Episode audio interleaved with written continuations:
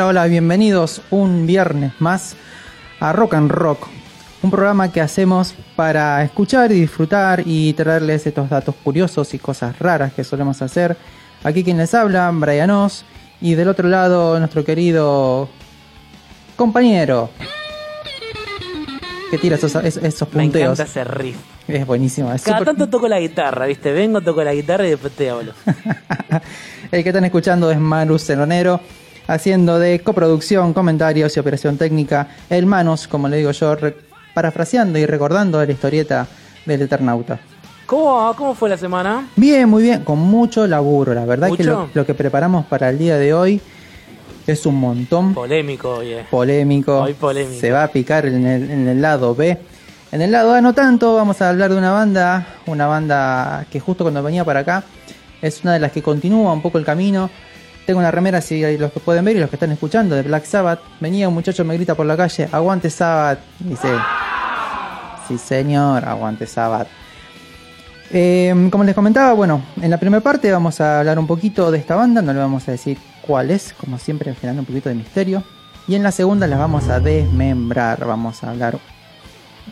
Vamos a hablar de, de- de- de esta suerte de evolución e involución, como le digo yo, del sonido. Sí, han tenido, han sido una ruleta rusa, me parece estos pibes, ¿eh? Sí. Totalmente. Bueno, tienen para contactarnos a través del Instagram, Rock N Rock Radio, Rock and Rock Radio, nos pueden escribir ahí. Para el final del último bloque, te voy a comentar algo que estuve pensando en la semana que podemos hacer para interactuar un poquito con nuestros oyentes. Te cuento, Manu, te- ya tenemos fans. ¿En serio? Si no me falla la memoria y los conté mal, creo que llegamos a 5. Papá. Bien ahí. Quinto programa, 5 fans, me parece es un buen promedio. Yo te digo que uno por programa, por el momento, a mí dámelo. Yo sumo, sumo y feliz.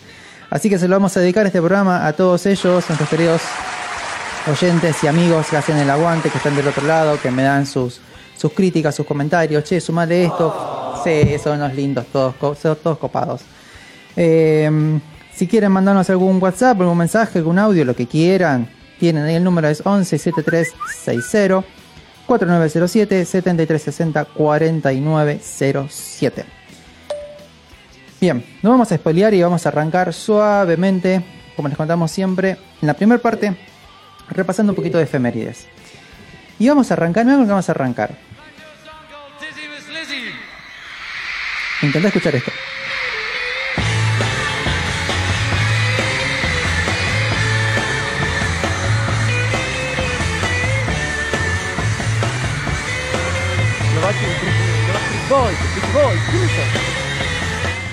Unos cuatro, pero estoy escuchando un poquito más. Por ahí.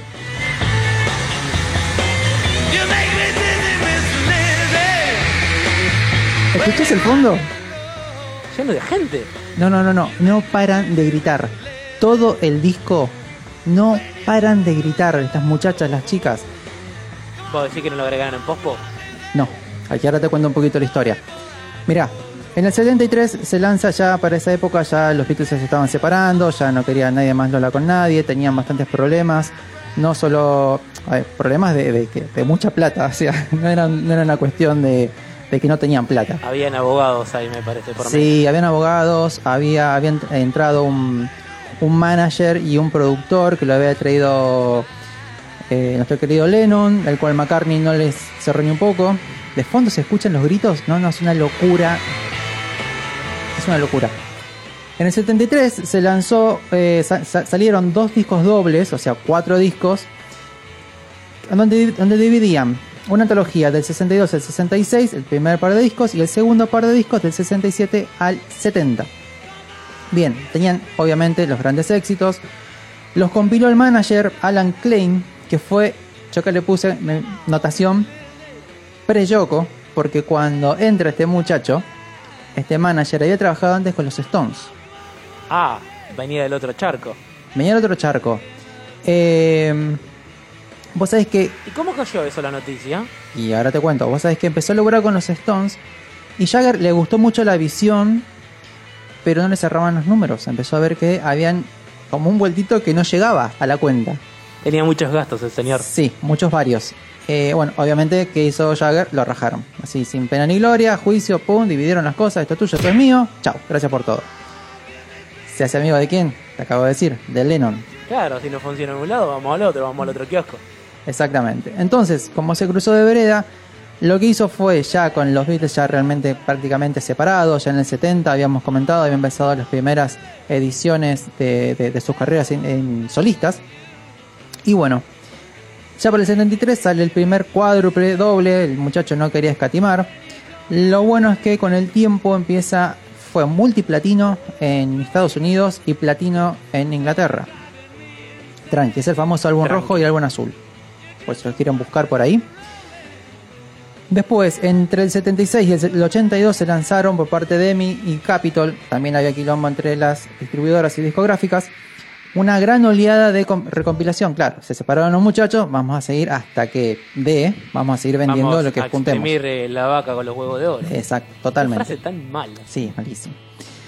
Después, justamente lo que estamos escuchando ahora, es una, es una edición que, que- a ver, la idea fue de un productor que se llama George Martin, que, bueno, en su momento los, los produjo para este disco y también la última parte, El quinto Beatle. el quinto Beatle, tenía planeado hacer un disco en vivo. ¿Cuál era el problema? Lo que escuchamos recién. Los gritos eran tan altos que pasaban dos cosas. No se escuchaban las grabaciones y no se escuchaban entre ellos. Estamos hablando fines de los 60, del comienzo Sí, de los Un 70. sistema de monitoreo ineficaz, no existía directamente. No, para nada. Un, un datito. Diga, Estamos muy acostumbrados a que eh, en, en estadios o en lugares el sonido suena muy fuerte. ¿Por qué? Porque no solamente es un amplificador de guitarra, un amplificador para la voz, está lleno de parlantes, hay una línea literalmente, un LAN array se llama, de parlantes de los costados, y eso es un bombardeo a metros y metros y metros de distancia que llega al mismo volumen a todo el, a todo el estadio. ujú. ¿Vos ¿Qué sabés? tenían los muchachos? Un solo parlantito. Un solo parlante y eso tenía que alimentar a todo y bancátela. Sí. Eh, bueno, lo que evolucionó, siempre cuento, eh, aparte de lo que fue un- para mí uno de los me- mejores recitales de mi vida, el de ACDC, pero más que nada por el sonido. Sonaba, River? El de River. Sonó de una forma increíble. Bueno, los tipos decían que gran parte de los equipos de la inversión eran equipos. Y había unos equipos que no se, no, no- se conseguían y que eran carísimos. Y sí, ahí tenés que poner una moneda. Sobre todo para un show en vivo que después querés grabarlo. Bueno, justamente, vos sabés que esto se grabó en el 66, me diste el pie, pero como si lo hubiéramos conversado antes. Mirá. ¿Viste? Eh, espérame, estoy poniendo esta ventilación. Y se grabó en el 66 y recién lo pudo salir a la luz en el 77, o sea, 11 años después. 11 años después. Porque realmente fue el momento que les dio la tecnología para hacer una mezcla donde se podía apreciar más o menos o bajar un poco el registro de lo que fueron los gritos. Que por Dios, si buscan este disco, se llama The Beatles, The Beatles a The Hollywood Bowl del 77. Todos los temas tienen de fondo las chicas que gritan y no paran en ningún momento. Yo me imagino la lógica de, loco, aflojale los gritos, se escucha más fuerte de mi propia guitarra. Vos sabés que es un flash. Por favor, Nah. escuchá. No paran. ¡Hola, Buenos Aires! y siguen. Y encima, lo, lo que está bueno, que bueno, que obviamente las chicas respiraban, ¿no? Pero se genera como una marea de fondo. Bueno, lo vi de- descripto también eh, eh, los chicos de DCDC, cuando era el, el recital de River. Que bueno, a ver, todo lo que es la audiencia y, y la gente está súper controlado ahora, pero imagínate ese momento con ese grito, literalmente ves cabezas que se van subiendo y bajando como si fuera una marea. Literalmente puedes surfear entre Sí. cabezas. Sí, sí, sí. Bueno, el que hacía eso era el limado de. El cantante de, de Ramsey. Había uno que hacía eso, ¿en serio? Sí, tenía un gomón, sacaba un gomón del fondo, Una... se subía, por Dios, busquen los videos en YouTube, son fantásticos. Se subía el muchacho y la gente lo llevaba y lo hacía recorrer todo por el, la parte del. Igual no, no era un estadio, era un lugar más chico, era como si fuera un teatro. Pero está buenísimo, esas cosas de, de los shows que nos encanta. Vamos ese, a seguir. Ese sí que surfeaba, ¿eh? Sí. Vamos a continuar. En un momento podemos hacer algún especial de Ramsey. Me parece que es bastante duro, bastante osco como para. Y pero es complicado llegar. Mira, bueno, yo creo que el trabajito que venimos haciendo de hormiga programa a programa, que los vamos llevando a los oyentes para que puedan disfrutar ese tipo de música, en algún momento podemos llegar a, a hay que disfrutar encontrarle un la vuelta. Hay que Sí, la vuelta. que lo digo siempre con todo mi grupo de amigos y demás. eh, hay estilos que uno tiene que ir abriendo el oído para encontrar y que no sea una bola de ruido. Guiño, guiño. Y- Primera pista. Primera pista. Y ahí justamente eh, uno puede disfrutar bandas como Pantera, ese, ese- slide, eh, como Pantera, como un Anthrax, como eh, lo- local, un Malón. O sea, tienen muchas melodías, lo que pasa es que uno tiene que entrenar un poquito el oído para descubrir y que no sea algo abrasivo. Bueno, está el famoso chiste de esas bandas en donde lo único que tengan es la, la primera cuerda al aire, la sexta, y ya está. Pero en realidad, a ver, todo disco que vende millones, por algo vende millones. Hay gente que le gusta eso, eso está bien hecho, fin de la discusión. Sí, total. Pero es interesante desmenuzar un poco la parte melódica de algo que al principio parecería ruido. Mira, no me quiero ex- eh, extender ni irme por la. Obviamente siempre nos vamos por las ramas, pero hay un par de discos de Ramstein que están hechos orquestales. Y A lo decís, Dream. Y decís, ah, estos muchachos. Pero a ver, eh, música clásica, piano. Piano, ¿Ah, piano? haciendo la melodía, y vos decís, a ver, son alemanes. Tienen una cultura y una enseñanza desde muy pequeños con todo lo que es música clásica. Quieras o no, los atraviesa culturalmente. Eso te iba a decir, el hecho también que sean alemanes y toda la canción estén casi compuestas, o sea, creo que el 90 o 95% de los casos, si hay alguna frase en inglés o algo así, son todas en alemán. Y eso también debe ser una explicación válida, pongámosle, de por qué la gente quizás no, no se acerca tanto a Ramsey. Sí, puede- Yo me considero una de ellas, eh, creo que habré escuchado un disco como mucho. Lo que pasa es que lo interesante es acá y... A ver, lo importante es ver cómo se va ramificando, o sea, cómo nació el rock, cómo nació la música, que viene todo lo que es del norte de Inglaterra, parte más escandinava, y empieza, no podemos decir de rock porque en esa época no era rock, pero cómo se viene eh, formando y deformando la música como si fuera un racimo, como si fuera un racimo de, de, uvas, se viene esparciendo y se viene, viene mutando y va cambiando a través de los países. Y una vez escuchaba de un, gran, un gran analista que decía, a ver, no es que eh, los ingleses y los alemanes sean mejores porque tienen más capacidad, sino porque tienen más años de historia. Claro, tienen y más años. y tienen mayor de recorrido. Entonces, a nosotros que queremos llegar a hacer eso, nos va a costar más Pero porque en todo necesitamos órdenes tiempo. de la vida también. Igual, eh, me parece que con esto cerramos el broche de oro de la Sí. discusión. Eh, el rock nacional tuvo su propia movida en las letras de los años 60. O sea, hay mucha gente que opina, y de hecho hizo una tesis de esto, en donde el rock nacional parecería ser una copia de lo que venía escuchándose en los años 60, llámese los Beatles. Pero no. Las letras y la melodía hablan de un contexto histórico con una situación política sobre todo en contra de eso y la música era un medio de expresión. Ujú. Ahí tienes un gran diferencial porque el rock nacional termina siendo nacional. Hay un contenido político que se expresa en Argentina, eh, particularmente hablando del país, en donde es totalmente distinto. Melódicamente después podemos debatir otras cosas, ciertas influencias, pero es verdad que fueron los pioneros. Y siendo los pioneros, y bueno, siempre está la, la búsqueda de, ah, estos son los mejores. Son los que primero hicieron esto. Fueron los inventores, si se quiere. Ujú. De ahí se profesionalizó todo. Sí, también como para cerrar y, y continuar un poquito, es, a ver, gracias a lo que sos, es gracias a ellos también. O sea, porque de algún lado lo escuchaste y lo aprendiste. Un Después le das tu de- forma. Un montón Totalmente. de bandas que, que ahora eh, tienen influencias de cosas que, pero a ver, tienen ese disco encima. No es que hicieron un, disco, un solo disco de covers. Avancemos. Vamos a escuchar otro, otro limado. Mira cómo nos deja la puerta ahí. En el 90 salía el disco Eclipse de Ingui Malmsteen. Las Cosas raras que hace Ingui.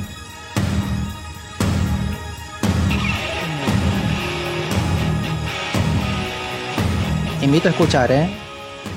¿Qué es Ya esto? te digo que años 80, 90. 90, ah, Sí, Cayéndose de los 80, pero ahí nomás.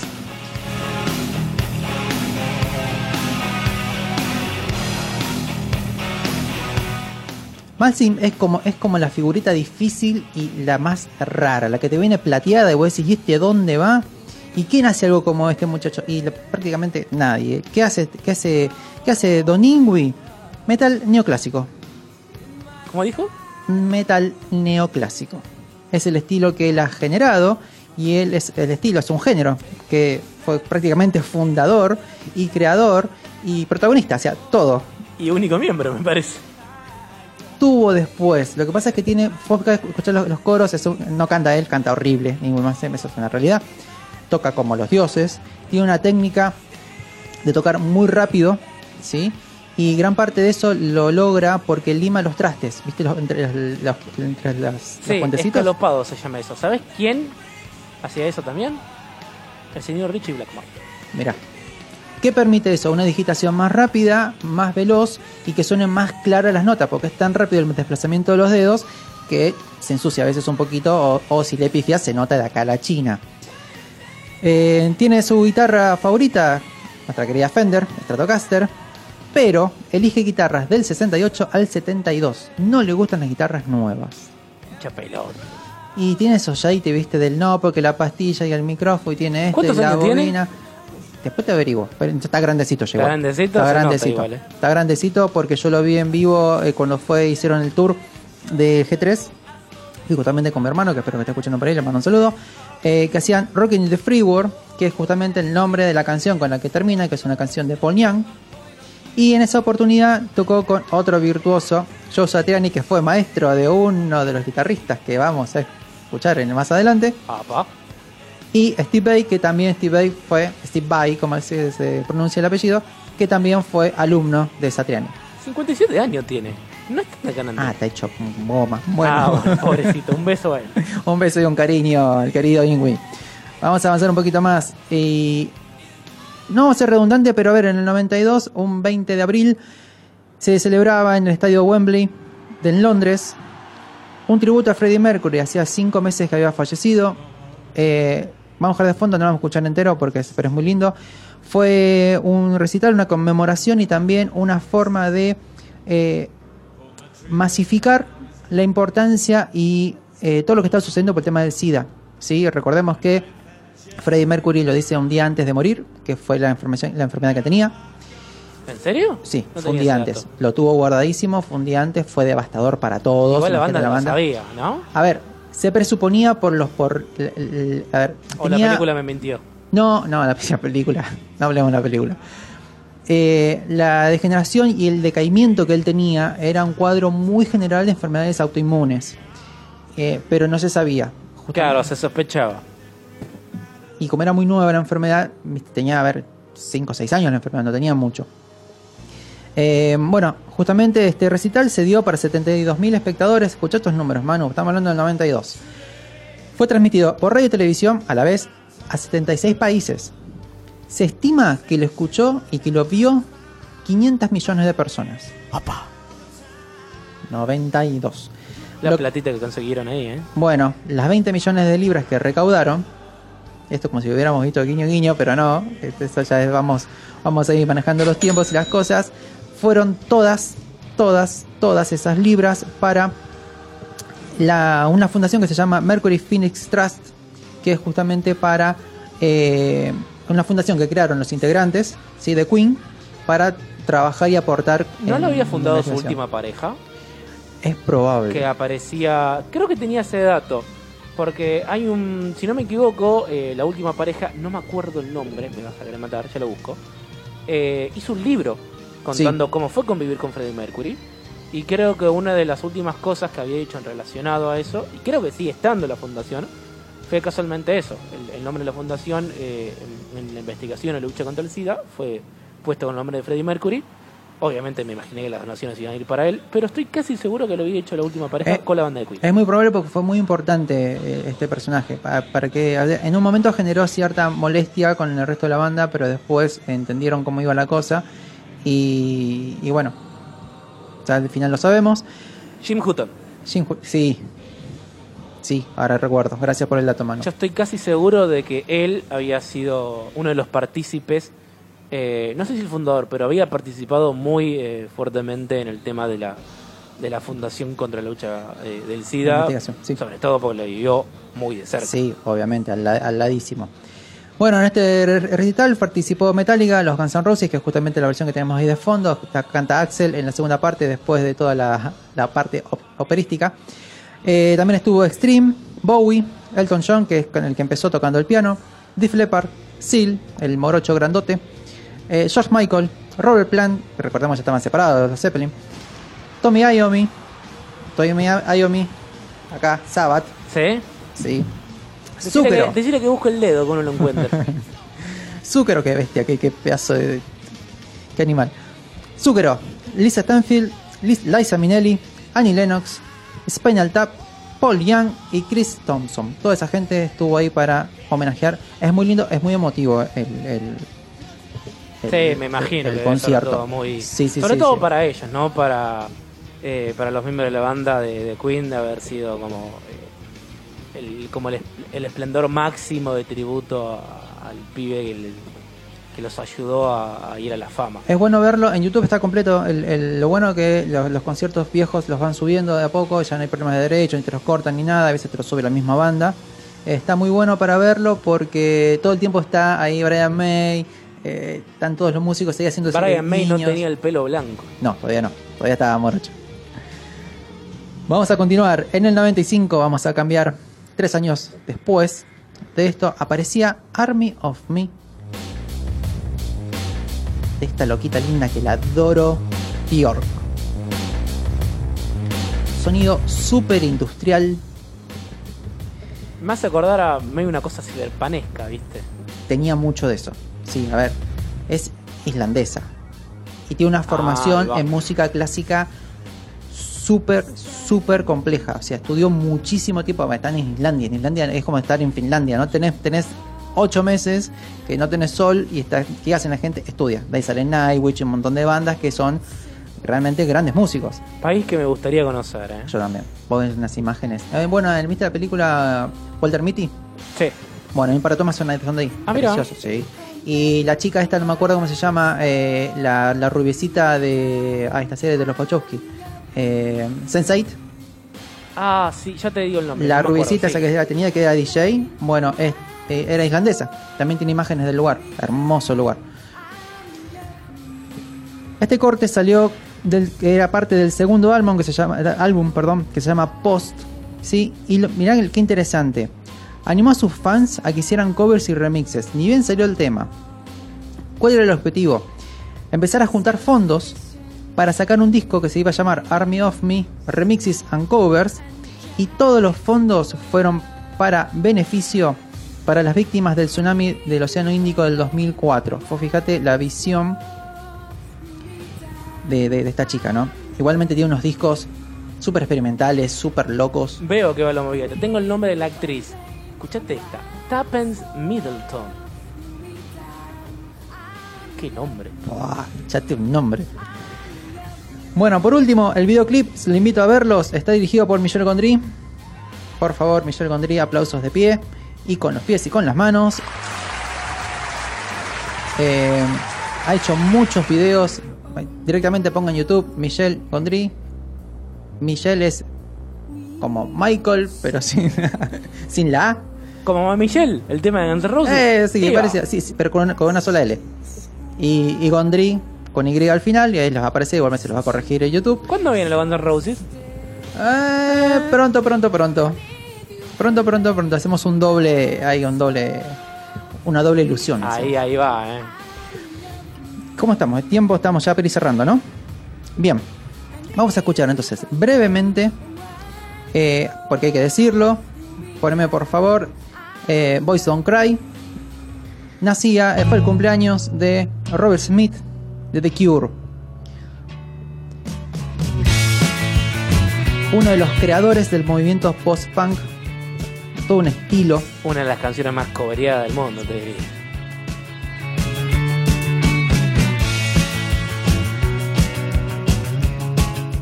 También vamos a hacer un especial de todo lo que es el Hay que ir mundo de anotando Arky. estas cosas, porque después se nos olvida. sí. Después que hacemos y Hay no que ir sabemos. anotando. Tenemos tanto para hacer. Eh, rapidito, fue una imagen icónica Robert Smith, imaginen, recuérdenlo, lo van a ver por sus pelos, ¿no? Esos pelos parados, que inspiró a varios personajes. Por ejemplo, a Eric Draven, de la saga del Cuervo. A Morfeo, ¿sí? De la saga de cómics de Sandman. Y nuestro querido Eduardo, mano de tijera, Edward Scissorhands, interpretado por Johnny Depp. Y del cual Tim Burton es fanático de la banda. Se riñó los ojos, ¿no? Sí, Qué caripela, Dios mío. no, pero un talento Mira los rulos que tiene. Es, una, es, es uno de los precursores del, del- de todo lo que fue el post-punk, más llevado un poquito más a la parte más dark y un po- poquito más emocional. Muy, te diga, proto-emo, que después salió diciendo... oh, los- Sí, los- muchos más bueno acá. ¿Sabes qué se me hace acordar? My Chemical Romance, ¿la tenés? Sí. Sí. Bueno. Muy por acá, ¿eh? Es muy nuevo, claro. es- sería como Sí, la bueno, parte My Chemical nueva. Romance es muy 2000, ¿no? Sí. Pero Es para la nueva generación. Y vamos a cerrar con este tema que nos vamos a ir después al del corte. Estamos escuchando ahí Johnny S. Punk. Se estrenaba en el 76 el disco, el primer disco de la grandísima banda de Ramones. Sí, señor, no solo fue un hito para todo el que fue de la movida punk neoyorquina, sino también para el rock and roll en general. Influenciaron una infinidad de bandas, y después se convirtieron en tazos y remeros. lamentablemente. Eh, este disco vamos a escuchar después ahora porque nos vayamos al corte, eh, justamente su tema insignia, Brixie Pop, que fue un tema que fue compuesto y, y, a ver, escrito por Tommy Ramón. Tommy Ramón fue el primer baterista. ¿Ah, sí? Fue el primer baterista de los Ramones, que después con el tiempo dijo, che, ¿sabes qué? El escenario no es para mí. No me sale tan bien. ¿Y qué, qué empezó a hacer? Manager y productor de ellos. Quedó ahí entre los amigos. Y después aparece Marky Ramón, Está que es bien, el que la vio. conocemos hoy. La Sí, vio, sí. Dijo, eh, me parece que me voy a cagar de hambre, vamos a trabajar con una banda. No mejor". soy tan bueno para esto. Y ahí fue cuando entra Marky Ramón, uno de los mejores, mejores bateristas de la historia. Si alguno dice, eh, pero siempre hace lo mismo. No pierdas el tiempo. Muy dos horas en un recital. Muy icónico. No te corras del tempo a esa velocidad. Dos horas en un recital y después hablamos. Sí, estamos hablando Ni te de canses. por arriba de 140 BPM. Ni te canses. Así que nos vamos a ir al corte escuchando eh, donde salió la letra Hey Ho, Let's Go, Brisky Pop de los Ramones.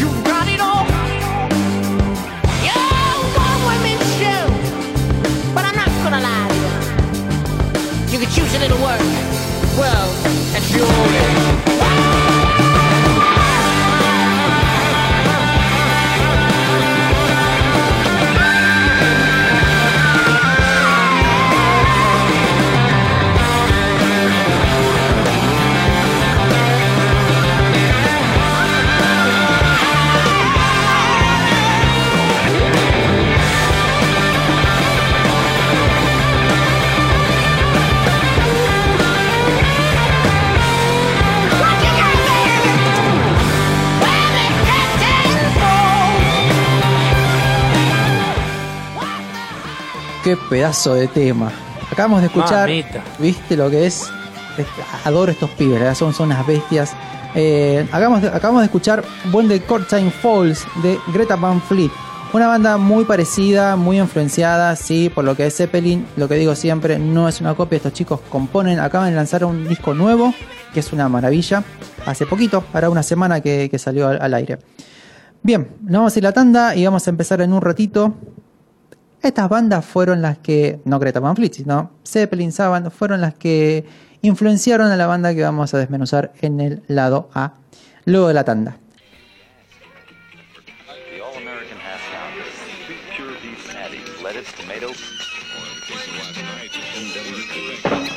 This is rock and roll radio. Come on, let's rock and roll with the Ramones.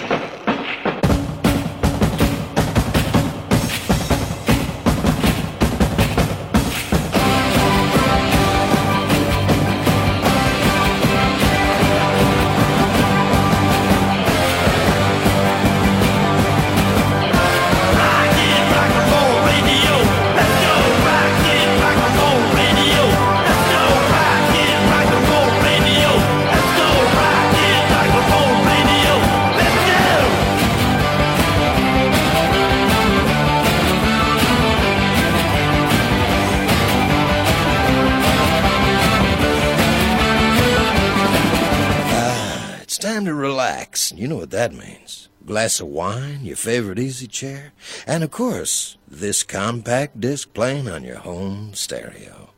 So go on and indulge yourself. That's right. Kick off your shoes, put your feet up, lean back, and just enjoy the melodies. After all, music soothes even the savage beast.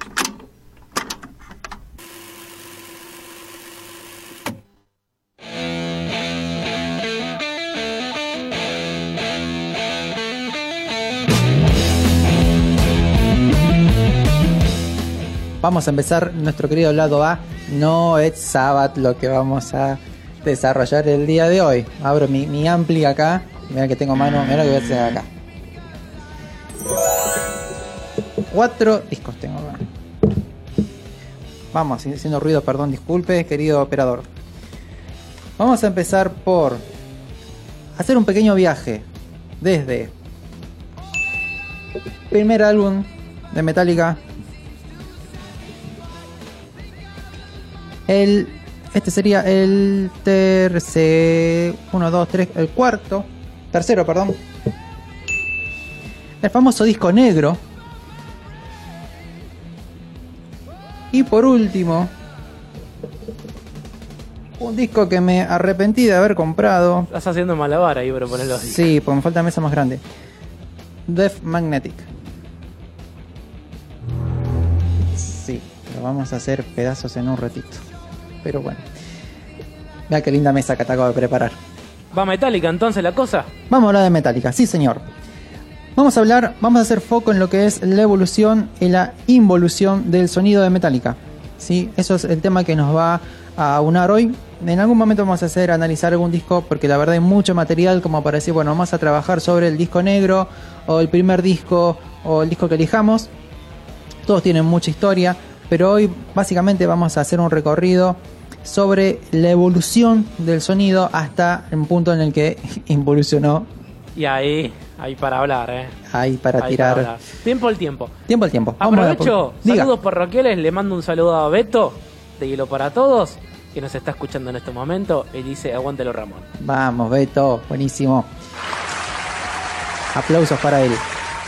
Recomendación como siempre, y Vicky saca la lengua del otro lado del vidrio, que es celosa que es, no importa, la queremos igual, ella no nos quiere, ¿Cómo nos, te tosigan? eh? nos latiguea, pero la queremos igual. Eh, ahí va. Como les decía, vamos a escuchar, vamos a hacer un recorrido por todo lo que es el sonido. Recomendaciones de siempre, intenten tener buenos auriculares a mano, en un volumen moderado, no muy alto. También vamos a hablar del tema del volumen en el lado B. Eh, cuiden sus oídos, lo decimos siempre, escuchen cosas de calidad. Nuestro, parte de nuestro trabajo también es generar esa conciencia y ayudarlos si no saben Si cómo. cuidamos el hígado, ¿por qué no podemos cuidar los oídos? Absolutamente, con una diferencia. El hígado se regenera y nuestros queridos oídos no. ¿sí? Seamos conscientes, todos los que son músicos, todos los que escuchan música fuerte, eh, la degeneración del oído no tiene vuelta atrás, así que por favor me cuidan los oídos para seguir escuchándonos. Y así arrancamos. Esto que están escuchando Larguero que eran, Dios mío. eh, eran bastante dramáticos. Son medio divos. Sí, sí. Los cuatro. Todas las formaciones de, de esta banda han sido medio divas.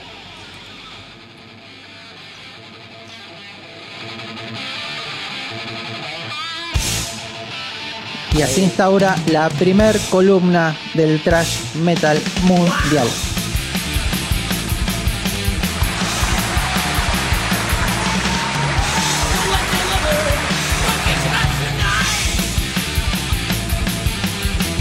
Esta canción es considerada la primer canción eh, compuesta, grabada del thrash metal.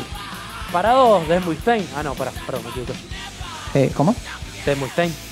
Sí, sí, en esta época estaba Mustaine. Ahora les cuento un poquito la eso, historia. para la banda, para Megadeth. Sí, para Megadeth. Antes de desarrollar un poquito cómo fue la, la- la cronología de todo esto, vamos a ir a- al miembro fundador y yo te diría que es el, el que el tío que no queremos y queremos, Tío el baterista. Navidad. No, no, no, no. No porque este es un talento. Lars Ulrich. Vamos a poner de fondo un poquito a Sabbath. Puedes poner eh, Warpigs o Zeppelin, cualquiera de las dos bandas va, funcionan bien. Es un po- poquito para estar en clima y decir, a ver, Lars Ulrich, ¿sí? Eh, venía de escuchar esto en Europa, ¿sí? Es danés, Súper se pesado, muda. ¿ah? Sí.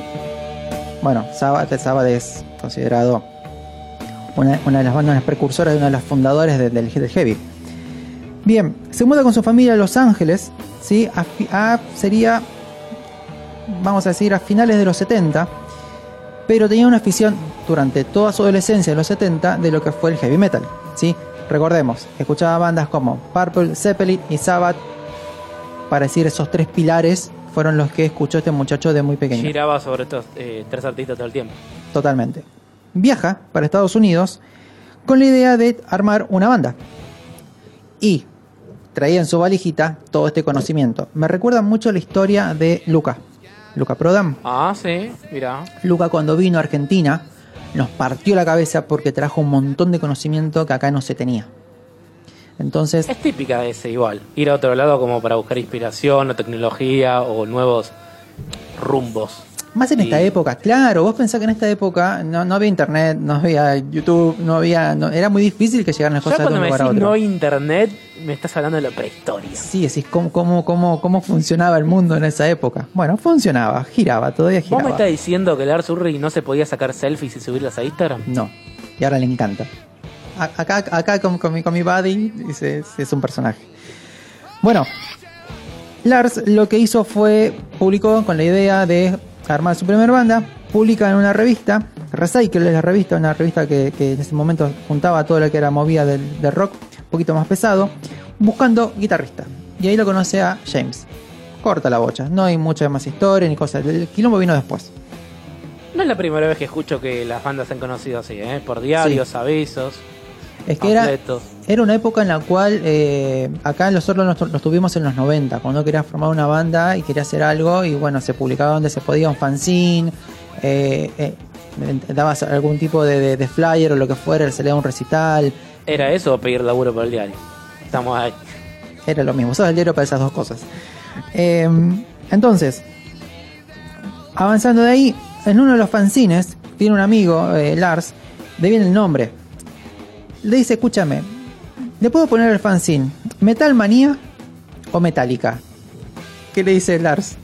¿Cómo afanó? ¡Qué grande! Para, Lars le dice, no, Metal Manía le queda mucho mejor.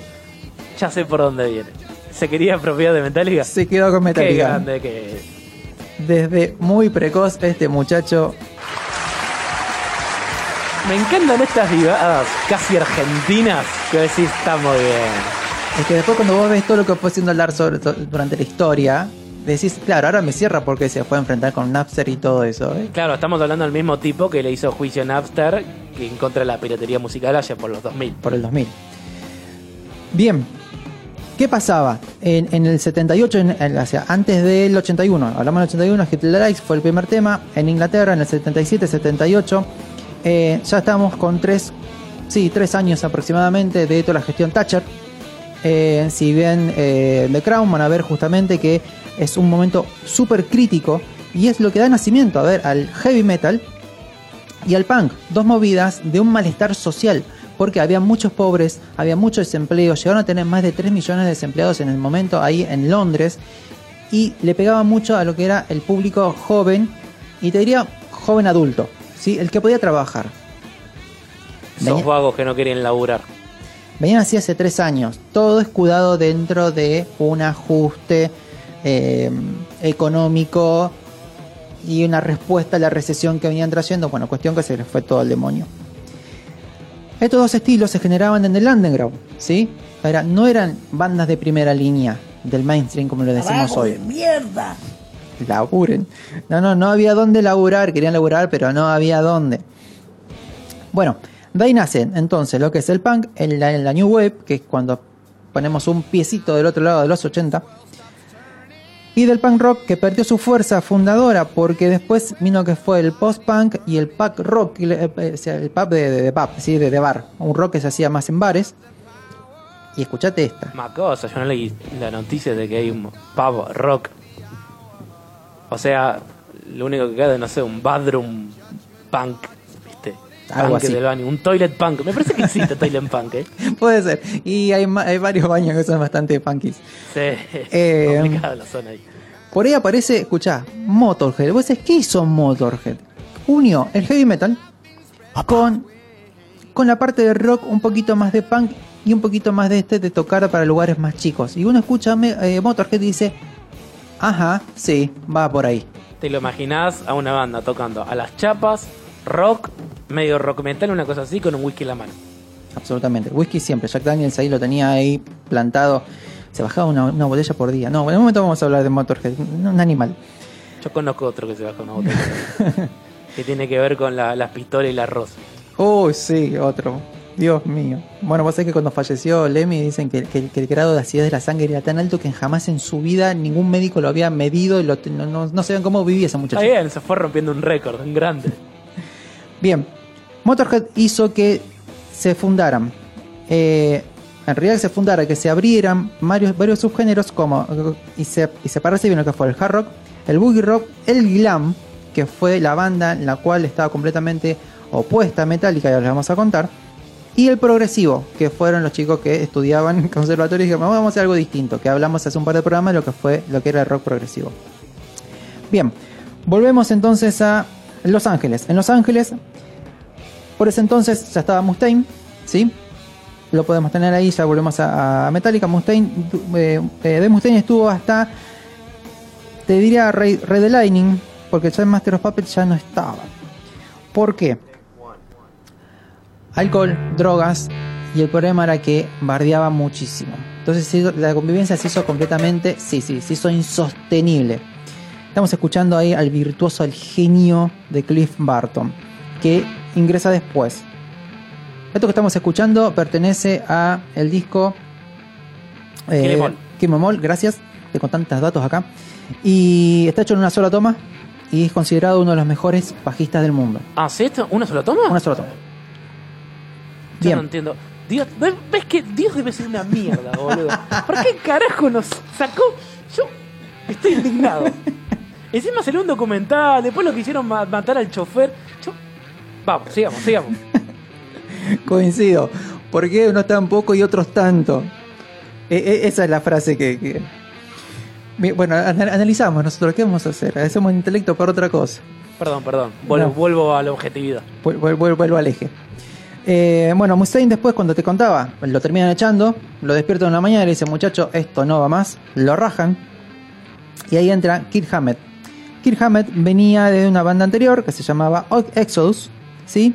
Y acá el datito que les dijimos en el primer bloque fue alumno de Joe Satriani. No poca cosa. La banda empieza a crecer y para el 83 cuando lanzan King el All, o sea, mátalos a todos, que vi- sale eso de una frase de Cliff Barton porque Estaban quería felices los muchachos. No, no, pero te cuento por qué. Cliff Barton quería que el, que el disco se llamara Metal Up Your Ass. Tranca. Es un chiste de salón eso. Sí. ¿Qué pasó? Los discográficos dijeron, no, papá, con ese nombre no va. Rodaron, rodaron, Andá a rodaron. venderte globo con agua a Plaza Francia con él. No enganchó en ningún lado, entonces dijo, bueno, ¿sabes qué? Ahí fue la frase. Dice, Dus Record Company, fuckers, Kim them all. De ahí sale el nombre, Ah, gran haciendo- nombre. Mátalos a todos, que se vayan a la mierda. Cuenta Hammett que para cuando salía a promocionar el disco, cuando sale que es un gran disco, es uno de los pilares, también uno de, los, discos fundacionales de lo que es el thrash metal. eh, dice que el muchacho iba con un martillo, tipo una masa, a lo- a los- cuando tocaba en vivo, lo dejaba apoyado en los sampling y era su, su forma de hacer marketing para. Bien. ¿Qué pasa? En Los Ángeles empieza a crecer cada vez más lo que es el glam metal. Sí, glam metal, bandas como Motel Crew, Dokken, What Riot, Cinderella, Rat. Los famosos posers. Ac- Acá dice que somos rap, diría el 200. Los famosos posers. Entonces, Metallica estaban y toda la movida que hacía thrash metal estaban completamente en contra de los posers, los odiaban. Es más, decían que les, les, peñaban una remera con una, con la remera de Motel Club, se la sacaban, la rompían y decían, "Pibe, Careta, andate". básicamente los caretas. Los que, hoy en día conocidos como los caretas que te usan una remera de Ramones y te dicen que no escuchan música. Total. Y bueno, de ahí se mudan a San Francisco. De ahí que después, muchos años después, sale con la Sinfónica de San Francisco. De ahí es que, que ado- adoptan la ciudad y se quedan como base de operaciones en San Francisco. En King Mall tenemos The Four Horsemen, Whiplash, lo que escuchábamos hace un ratito que es Anesthesia, ¿sí? que era un solo, la primera vez que se ponía un instrumento, un instrumental en un disco así como de thrash metal. Y con la fundación de este álbum, Lars dice, nos dimos cuenta que estábamos en el camino a la dominación mundial. Mirá la visión. ¿Cuántos años tenían los pibitos? Y estaban rondando los 20 y pico. Ah, mierda. Mirá la Choco, visión. me doy contento si sé cocinarme en esa época. Me cociné solo y no sé qué me quemó. Uy. Claro, sí, festejemos. Y me sobró y me lo voy a guardar porque quedó muy bueno. Bien. ¿Qué, qué introdujo? Como dijimos. Disculpen. Como dijimos, los discos, vamos a ir analizándolo del el tema del sonido. Primero, empezar a grabar este, te- este tipo de música. ¿sí? ¿Cómo registramos la estridencia de la guitarra, el bajo, un bajo gordo, pesado, una guitarra, eh, una guitarra, perdón, una batería, sí, con los sonidos de, de- y todo esto en un- una buena, en una buena y vamos a entrar un poquito en tema, lo que es un rango dinámico, una buena amplitud donde se registrara. Hay músicos que te dicen cuando aparecieron los vinilos y después siguieron los CDs, lo que tenían es que sí, bueno, podemos registrar más una mayor cantidad, una mayor amplitud de onda en un medio. Sí, digamos que la idea era dejamos de ser tan limitados a nivel dinámica, a nivel lo que suena más bajito por sutileza y lo que suena más fuerte por eh, nada, estridencia si se quiere. Metallica tiene mucho de eso, Metallica tiene, bueno, recién lo escuchábamos en el anterior tema, eh, tiene un, un bajo de solo tranqui y después arranca como a los minutos y medio arranca fuerte. Sí. Y eso, si tenés buen rango dinámico, se nota más y cuando eh, empuja, cuando, cuando sube todo, sube todo en serio. Sí, va por ahí. Bueno, justamente después les vamos a, a contar un poquito lo que es en la segunda parte, que hace en un ratito, lo que es el rango dinámico y por qué es importante. ¿sí? Suena raro, suena, ¿qué, qué es eso? Es súper sencillo, es técnico el nombre nada más, es una pavada, más o menos como lo explicó Manu. Sí, es, es muy sencillo de entender. Yo después ahora en el lado B tiro un, un par de tips, pero básicamente es eso, es lograr que el sonido eh, no fuera plano, no fuera eh, como pobre, sino que fuera bastante grande y para eso necesitaban de mucha técnica englobarlo en, en- una característica, porque también Metallica se conoció por tener un sonido muy power. Sí. Bueno, algo que en algún momento se quiso también, eh, ahora que, que estabas hablando y, y recordé, eh, la famosa cuadrafonia, que no prosperó, pero era una forma muy interesante de con dos pilares, o sea, con dos columnas, con dos, eh, estoy hablando de amplificadores, generar una especie de tres-dimensionalidad en un ambiente. Eh, lamentablemente no prosperó, después terminó... Físicamente no se puede, es imposible. Hay otras formas. Pero sí. Era, era, era muy caro el procedimiento para, para, para llegar a ese punto. En el 84 presentan Rey de Lightning. Se lo considera uno de los mejores discos de metal. Vamos a escuchar Fade to Black. Ya me enamoró. Escucha ese sonido. Escucha la profundidad del sonido. Acá estamos hablando del rango dinámico, ¿no ven? Como la guitarra acústica es tranqui, se mete la guitarra eléctrica y después metálica power.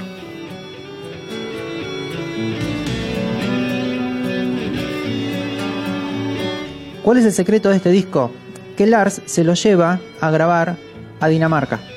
¿Por qué? Porque en Estados Unidos no habían estudios que estuvieran preparados con la tecnología para registrar lo que ellos necesitaban, que es justamente esto.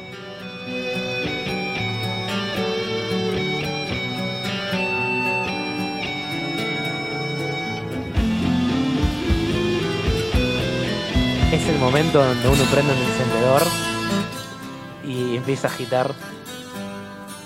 A ver, Metallica. Es Reyes del manejo del tiempo, de acelerar, de romperte todo en la misma, en el mismo tema, se va todo el demonio y te ponen toda la distorsión y todo es un, un estallido y vuelven a cero de nuevo. Que no entiendo por qué después derrapó todo. Se cagó en su propio concepto. Yo creo que es, es- ¿sabes qué pasa? Que es muy difícil ser grande toda la historia y mantenerte eh, al mismo, al mismo nivel.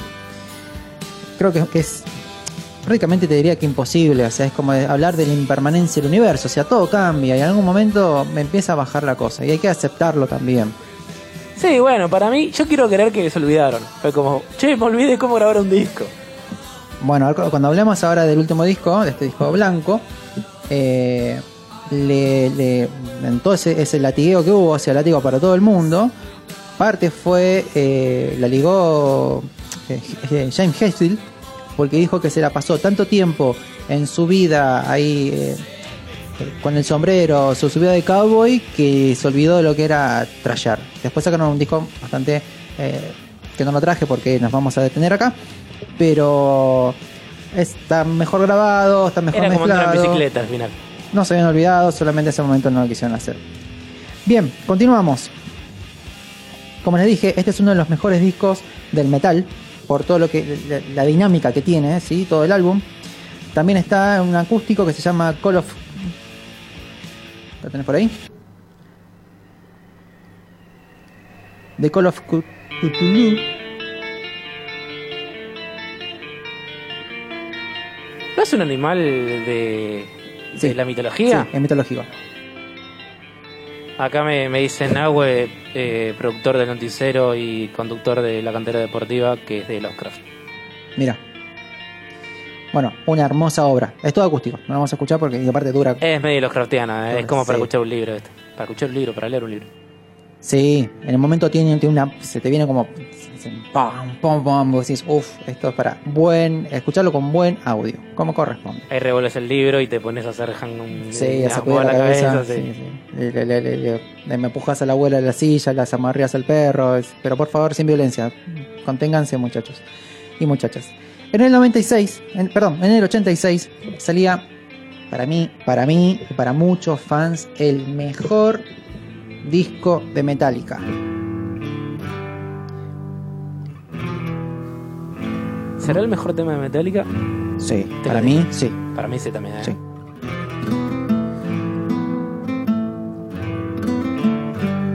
También teníamos Battery y Orion.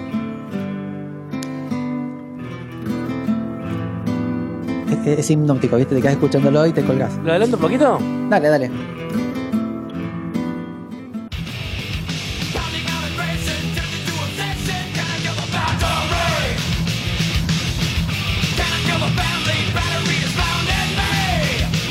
Bien Metallica acá, ¿eh? Pero lo que hablamos recién, fíjate que suena bien. Suena con mucho power, pero la viola, la bata, o sea, todos tienen buena dinámica y tienen buena densidad. Podés distinguir los cuatro instrumentos que venían trabajando. Guitarra, bajo, batería, bueno, voz y... ¿Me olvidé alguno? Guitarra, batería, bajo, voz. Ya está. Podés distinguir todo. Eso es lo que te da el rango dinámico. Poder distinguir todos los instrumentos sin que ninguno se enmascare con otra cosa y sea una bola de ruido asqueroso. Este es el último álbum donde trabaja Cliff Barton. ¿sí? Fallece al final, al finalizar cuando estaban por, estaban por estrenar este disco. Y. No, miento. Estrenaron el disco y a los, poquitos meses en la gira por Dinamarca eh, sufre un accidente, vuelca el micro que lo llevaba. Y porque la, ruta estaba, estaba congelada. Y fallece trágicamente, la verdad es bastante duro. Acá les digo, no vayan a ver las fotos porque son, son duras. Fallece Cliff Barton. ¿Cómo lograron este sonido? Como les dije en un momento, se fueron a Dinamarca, cambiaron de productor, entra ahí Michael Wagner, que es un eh, eh, alemán, un gran músico y, y técnico alemán. Y, mirá la clave, Ulrich, o sea, Lars Ulrich, toma clases de batería, Jodeme. de lo que sea. Hammett retoma clases con Satriani Mirá, se pusieron los tíos los muchachos. y se mantuvieron sobrios durante toda la grabación del disco. Yo pensé que de por vida. No, no, no les duró Igual mucho. no, porque pobre Hetfield tuvo un problema ahí Tuvo un poco, pero que nos canceló hace unos años en, en igual la es, es, es un consuelo de pobre, es como, te juro que los próximos dos meses no tocamos una birra. Bueno, está bien, muchachos. No, lo que es peor, voy a mantener sobrio y te voy a hacer el mejor disco de la historia de la banda. Lo decía borracho, ¿viste? Sí, Sorry. y lo hicieron. Una locura, muchachos y muchachas, una locura. Después de ahí sale eh, for All, que es un disco del 88 con el nuevo bajista eh, eh, Jason Newsted. Un álbum que no lo traje porque no tiene bajo. Le hicieron bullying todo el tiempo a pobre Jason. Sí, malísimo. Dicen que entraban en, el estudio de grabación, los lugares, entraban y le gritaban. Eh, él- Hijos de puta. La verdad que es- Sí, tengo, tengo bronca por Metallica. La verdad es una, una parte oscura de Metallica. Loco, el chaval entró de buena onda. A ver, nunca le diste la oportunidad. Si es un bajista de mierda, es un bajista de mierda, lo echás y buscas a otro. Está todo bien. Pero lo elegiste vos. Se supone que le diste la oportunidad y de repente, no, bueno, y tocó con nosotros. Al final no, me arrepentí. Y te vas a la mierda. Es como, loco, decidiste. Decidiste. sí. Básicamente lo volvieron toda la carrera, todo el tiempo que estuvo con Metallica. Gran bajista, pero gran bajista. ¿Qué pasa? Tuvo que, como quien dice, pagar los platos rotos. ¡Qué mal! Sí, malísimo. Pagar los platos rotos de. eh, y la sombra, estar a la sombra de, de Cliff. Pero Cliff ya no estaba. Estaban resentidos los muchachos. Entonces, bueno, sí, estamos indignados. Eh, este, este disco ya lo graban en el estudio One on One en Los Ángeles. Y acá tenemos Blackened y One, un gran tema que después cuando este tema se toca como corresponde con un bajo, decís, ah, era por ahí. Datito que nos va a dejar de a poquito, nos va rimando al lado B. En la mezcla, dice Jason después de, mucho tiempo, porque lo que tuvo Jason fue que no la barrió en el momento, se quedó callado, guardó, guardó, guardó, se fue de Metallica y de a poquito fue hablando, no fue que dijo, ah, largó todo. De a poquito fue eh, eh, comentando las cosas. Dice que él escuchó en un momento cuando estaban en, la mesa, en la mezcla, en la- haciendo, haciendo el, el mixing, que Lars le decía, bajale, lo que bajaste, bajale 6 decibeles más al bajo. Para aquellos que no sepan matemática ni escalas logarítmicas, porque el volumen se mide en logaritmo, 6 veces más es bajarle literalmente, eh, o sea, vendría a ser, si 6 veces más es el doble, o sea, 6 veces menos vendría a ser el doble, de la mitad del volumen que tenía. Si estamos un bajo al 100%, bueno, bajarlo al 50%. Horrible. Horrible. Por eso se considera, y hay muchas críticas de, de músicos y, y de productores que te dicen, es un disco sin bajo, porque no se percibe, no se escucha.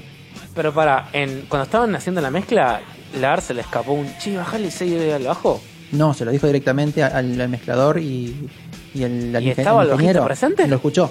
No, porque el problema con este disco fue que a Lars lo excluyeron. Él, él, él grababa.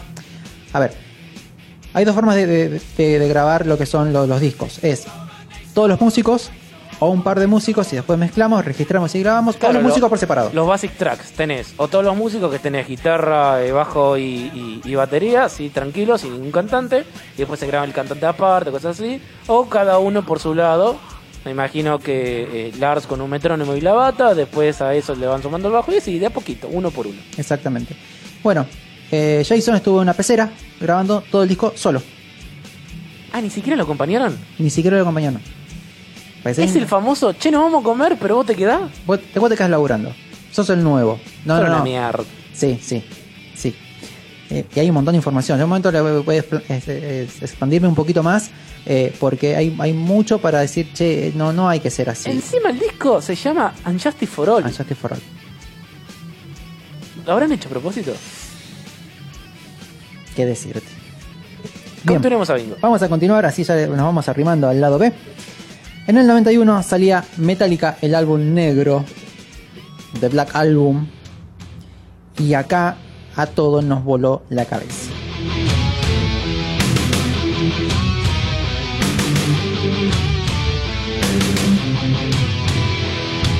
Casi un himno te diría esto, ¿no? algo empezó a cambiar en el sonido. Y empezamos a hablar, los que menos sabíamos, estamos hablando del 91, de compresión. Nadie tenía una puta idea de qué era compresión. Y a partir del 91, con este álbum, empezamos a hablar de compresión y entender un poquito cómo era la parte de el- el- la mezcla. ¿sí? Estamos Cómo- hablando todo tecnología analógica. Toda tecnología analógica y acá empezaba a migrar un poquito lo que es la parte digital. Recién aparecía un poquito, o sea, recién. Estaban los pedales de guitarra, qué sé yo, ciertos conceptos de procesos dinámicos y modulaciones eh, para los discos, pero todo muy analógico, ¿viste? Nada de un plugin y ese pelotudo de ahora. Ujú. Y también, bueno, también e- es el preparar el estudio para grabar. Por ejemplo, la batería suena tan bien en todo el disco porque tenía más de 30 micrófonos grabando a la vez, registrando el sonido de la batería. Hay una muy buena anécdota que una técnica de grabación para grabar un tacho con mucha reverberancia es pones un tacho, lo grabás con dos o tres mix y pones varios tachos alrededor, redoblante, ¿sí? Redoblante. Entonces le pega uno y por vibración suenan todos. Entonces suena más grande, buenísimo. Es buenísimo, es genial. Bueno, gran disco. Sí, es un. La verdad es. Toda la pasada desde cómo recorre. eh, le empiezan a objetar dos cosas a Metallica. A ver, vendió millones. Es el disco que más facturó de toda la carrera de Metallica. Le empezaron a recriminar que había bajado el BPM, o sea, que había bajado el pulso, que era más lento. La velocidad. Estaba Claro. más tranqui el, el disco, pongámosle. Que es verdad, está más tranqui, se escucha. Sí, pero ¿por qué? Porque es más pesado también, es más trayero, o sea, no es trayero de velocidad, sino trayero de, de más, es más heavy. ¿Sí? Claro, abandona el, el- la- no es que la abandona, pero como el thrash metal queda por ahí y viene la parte más pesada. Más stone, sí, heavy metal, stoner. Eh, Stoner viene un poquito más después. Yo te diría que es, es más, porque es más corto el sonido. Es, más- es- es- Claro, es- no es- es un golpe más seco, más- es pesado y corto. Claro, Eh, Viste que el Stoner ti- tiene como esa reverberancia un poquito más, tiene como un efecto un poquito más que te permite continuar. Este es como más, cor- más cortante. A ver, fue un disco que. Bueno, no, no arrancamos con este tema porque decir, eh, empezaron con la fácil. ¿Sí? Eh, bueno, clásica también, ¿eh? llegaba esto a las radios. ¿Qué pasó? En el 91 Metallica quiere empezar a hacer radio, se- están en difusión. Suceden dos cosas, le dicen, bueno, si querés en las radios, estamos a fines de los 80, tenés que hacerme un lento mínimamente. No lo vamos a poner, pero están por ahí. Recordemos que los medios de comunicación tenían y siguen teniendo gran poder Sí, para la difusión. sí, es arman. Básicamente se acorta la bocha es, si no me pones un lento, no te paso una radio. Punto. Básicamente lo que hoy es, che, te lo publico por Spotify. Bueno, era la radio en su momento. Exactamente. Bien, fue un disco que llevó. Se hicieron tres mezclas de este disco. O sea, estamos hablando de un proceso que lleva, son muchas horas. O sea, uno dice, bueno, es como hacer eh, tr- tres tortillas. ¿eh? No, es un poquito, lleva mucho tiempo, lleva mucho uso de equipo. Qué recordemos. que eran. Sí, hincha pelota. A ver, les costó más de un millón de dólares y tres divorcios. ¿Cómo que tres divorcios? Se divorció. Lars, eh, el único que quedó fue, fue James. Eh, eh, Lars, eh, Jason y Hammer. Bien, también se grabó en el estudio One on One, donde habían grabado el anterior. De ahí la similitud, ¿sí? Justamente del sonido.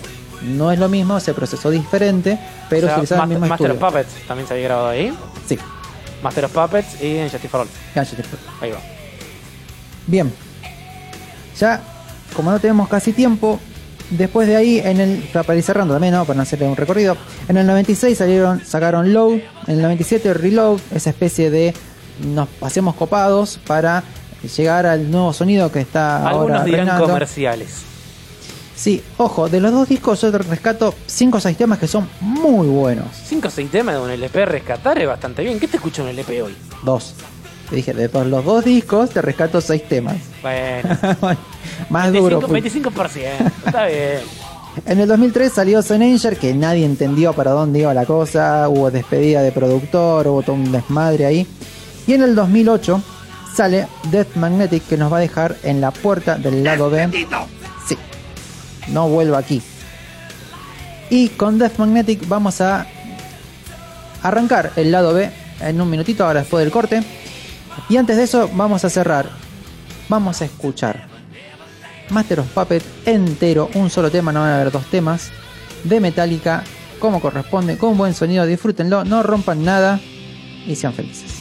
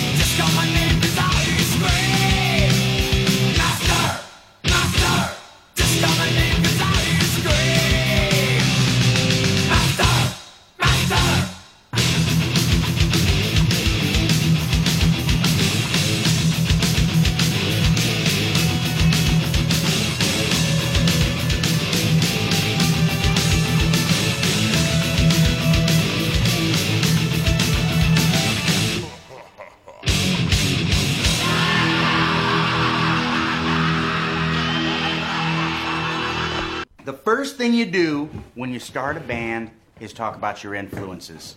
That's how you figure out what kind of band you want to be. So, who do you like? Blondie. Christina Aguilera. Who? No. Come on. What? You, shortstop. Puff Daddy. Wrong. Billy. Liza Minnelli? What are you, you guys?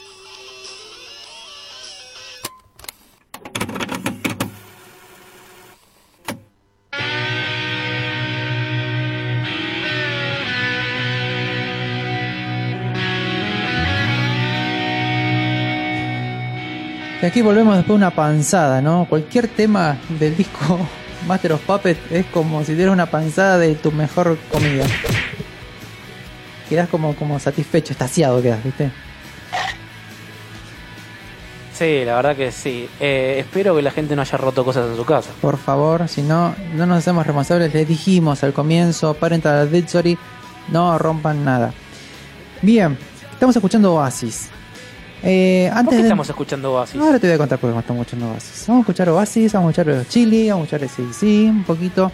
Y, ¿Qué tienen en común estas bandas? uff, 10 años de diferencia, te vamos a decir. Entre los temas, vamos a hablar de lo que fue la etapa, la primera vez que se grabó, y la etapa de los 2000 de la remasterización de todos los álbumes. El objetivo de este, de este, de este bloque, de esta parte, de este lado B, es que logren encontrar y buscar y abrir el oído para prestar atención a el sonido, ¿sí? este efecto del sonido y lo que genera. Rápidamente voy a hacer un recuento de los soportes sobre los que se grababa el sonido. ¿sí? El vinilo, el disco de vinilo que conocemos, y si no que habrán visto en alguna baratija o que habrán visto en algún lugar donde se intercambian vinilos, se lanzó masivamente en 1950, ¿sí? a través de Columbia, Columbia Records. A mediados de los 70 aparece el cassette. Y el cassette nos linkea, uno va a decir que antigüedad, el cassette posta, en serio. Bueno, mira, muchachos, muchacha, el cassette nos puso en la puerta de poder transportar la música, poder llevarla con nosotros. Es el precursor y si queremos el padre del Spotify que utilizamos hoy. ¿Por qué? Porque con el cassette vino el Walkman. Era un medio portátil para escuchar música. Era como el celular o el MP3. Sí. Nadie le, recriminó mucho la calidad de la cinta. La cinta magnética de una calidad media, pero nadie... Nunca nos quejamos mucho porque teníamos la posibilidad de poder llevar la música para todos lados. En el 82 aparece nuestro querido CD, que es la primera vez que se podía grabar sin comprensión a una buena calidad y un buen rango dinámico, que los vinilos quizás no lo, no, no lo podían generar. Recordemos que hay dos tipos de compresión, ¿sí? Tenemos, sobre todo cuando estamos hablando de medios digitales como el CD, tenemos la compresión sonora, ¿sí? La compresión como medio eh, de sonido, ¿sí? Y la compresión de audio, es decir, compresión de archivo digital. Estamos hablando de una compresión como eh, un proceso dinámico en donde los picos más altos, ¿sí? De la música, digamos, lo más fuerte de la música, es nivelado con lo más débil de la música, haciendo como si fuera una especie de chorizo, ¿sí? Todo parejito. Ahí, ahí Manu no lo ven, me está haciendo gesto, ge- gesto a mí, pero bueno, lo que le está diciendo es nivelado, es bajado, ¿sí? Nosotros tenemos una onda que hace toda una cosa así muy bonita y lo que hace la compresión es bajar esa onda. Hay otro tipo de, compresión que es más abrasiva, por así decirlo, que realmente corta los picos. Y cuando cortan los picos, Manu, ¿qué sucede? Claro, a ver, nosotros en dominio digital, sí, cuando estamos hablando digital, tenemos dos problemas cuando satura el audio, ¿sí? Tenemos, primero, saturación, o sea, lo que yo escucho el parlante va a estar distorsionado o saturado, es casi lo mismo. También tenemos un recorte, o sea, la onda, en vez de ser redonda o triangular, si lo quieren ver así, pasa a ser un cuadrado. ¿Por qué? Llega a su límite, es una línea, porque no puede avanzar más, y baja, porque la onda en algún momento baja. Eso que sea cuadrado empieza a ser la distorsión, no solamente armónica, sino digital, y llega a un punto donde daña al método de reproducción que estás usando, ya sea auriculares, parlantes o lo que sea. Eso es muy jodido, sobre todo porque no solo puedes jugar tus oídos, sino puedes joder el equipo que estás usando. Sí. ¿Para qué carajo te compraste un preamplificador o unos parlantes de la hostia si después escuchás música toda saturada, comprimida, que te hace el parlante trabajar a full, ¿sí? Y eso hace que empiecen a desconarse, empiecen a trabajar en un lugar donde no están acostumbrados a full potencia. Básicamente es como tener un auto, ¿sí? Que no lo podés usar a 150 y lo usas a 150 todo el tiempo. Se rompe, negro. Perfecto, mejor ejemplo no pudiste haber dado y es lo que nos pone acá en lo que es este, este lado B, que vamos a hablar de lo que fue la guerra del volumen, ¿sí? De Loudness War, pueden investigar, hay un montón, hay muchas críticas, la verdad es súper rico todo el material que hay. Lo que decía Manu, lo que fue la semana fue eh, recopilar información y sintetizarla para brindársela a ustedes, porque y también que no sea rezarles todo lo que es una parte técnica, porque la idea es que sea para ustedes una experiencia y para que digan, bueno, a ver, ¿a qué le presto atención? ¿En qué me fijo? Para ir cerrando y ir a la experiencia de, de sonido. A partir del 96 eh, y hasta el 2019 más o menos apareció un invento que se llama el Brick Wall Digital Limiter. Que fue lo que- donde empezó, realmente donde empezó esta guerra del volumen. Básicamente lo que querían los, las discográficas y algunos productores era que eh, cualquier tema sonara en la radio más fuerte que los temas de la actualidad del momento. Una gran competencia. Ahí te aporto un datito, técnico si se quiere. Nuestros oídos, sí, por el organismo que tenemos, está preparado para qué? Para escuchar qué tipo de audios. La voz humana. Está preparado para comunicarse con la gente. Yo estoy preparado para escuchar a la comunicación de mi misma especie, o sea, un humano. ¿En dónde está situado la voz humana en el espectro? Si recordemos que cuando hablamos de espectro es el audio que tenemos eh, graves, medios y agudos. ¿sí? Bueno, la voz humana está en los medios. Eso hace que el oído sea como una especie de zona más sensible en los medios y en los graves y los agudos no tanto. Entonces, ¿cuál es la lógica de, la, de las industrias discográficas? Loco, los graves y los agudos no suenan tan fuerte. No parecieran que sonaran tan fuerte, pero en realidad sí lo suenan. ¿Sí? Físicamente y electrónicamente, eléctricamente también, en ese momento era eléctrica, eh, no sonaban tan fuerte. Los parlantes reproducían graves y agudos, pero mis oídos no lo captaban. Entonces, ¿qué hacían todos? Nivelaban todo eso. Al nivelar todo eso, se pierde el gráfico. Pausa, ahí Manu hace gesto de nuevo. Él dice nivelar, que es decir, subo tanto agudo como grave al nivel de los medios. Claro, Entonces me hago queda... que todo es una limita a tal punto donde el oído, podríamos decirse que se escucha eh, todo por igual. Claro. Ahí empieza el problema. Claro, porque justamente el oído no tiene descanso, ¿sí? Eh, hay una... Ahora vamos a hacer un par de experimentos para que se- ustedes se lo identifiquen y se den cuenta.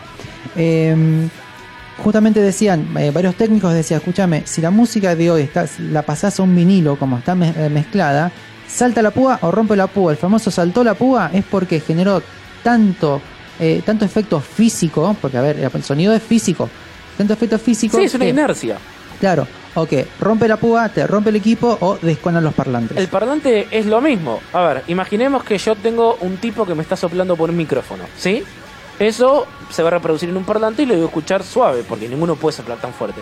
Ahora, si yo te pongo un bocinazo, ¿sí? El parlante va a tener otra presión de aire y va a moverse. En ese movimiento, ¿sí? Que hace para que empuje el aire y yo escuchar esas vibraciones del aire, va a salir de su zona de confort y te va a romper el parlante. Recordemos que el parlante tiene un límite, no puede reproducir todo el fuerte y mientras más fuerte reproduzcan en un parlante, más jodido va a ser y más eh, fácil lo vas a romper. Sí, bueno, lo mismo pasa en nuestros tímpanos. Nuestros oídos son unos tímpanos que es una membrana que justamente lo que hace es, igual que una membrana de un parlante, lo que percibe son las vibraciones y eso es lo que genera el sonido. El parlante está basado en la oreja. Claro, y el rango dinámico, que es lo que dijimos en el lado A, al comienzo, la importancia es que cuando tenemos una amplitud de rango dinámica amplia, tenemos momentos de descanso. Y vamos a entrar ahora en la experimentación. Tenemos momentos de descanso donde el tímpano se relaja y vu- vuelve a percibir. ¿Y qué hace?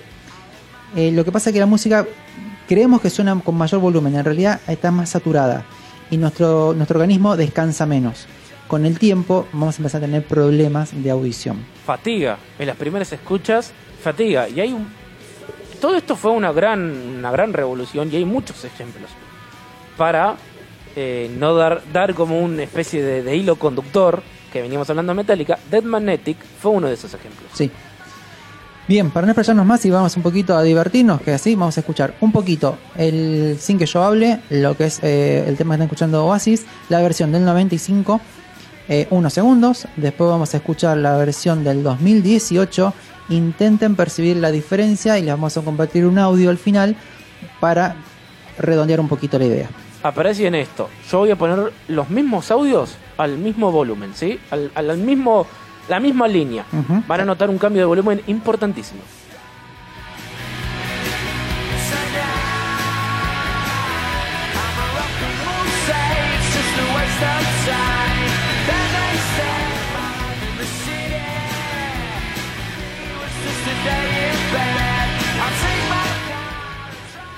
No sé si se notó ahí, yo estaba tratando de nivelar entre uno y el otro, pero claramente parece que tuviera más Volumen. volumen, como más como que fuera más gordo, más grave, Sí. ¿viste? Y lo que dice ahí justamente, eh, no me si lo spoileo en el audio, pero ahora lo vamos a poner.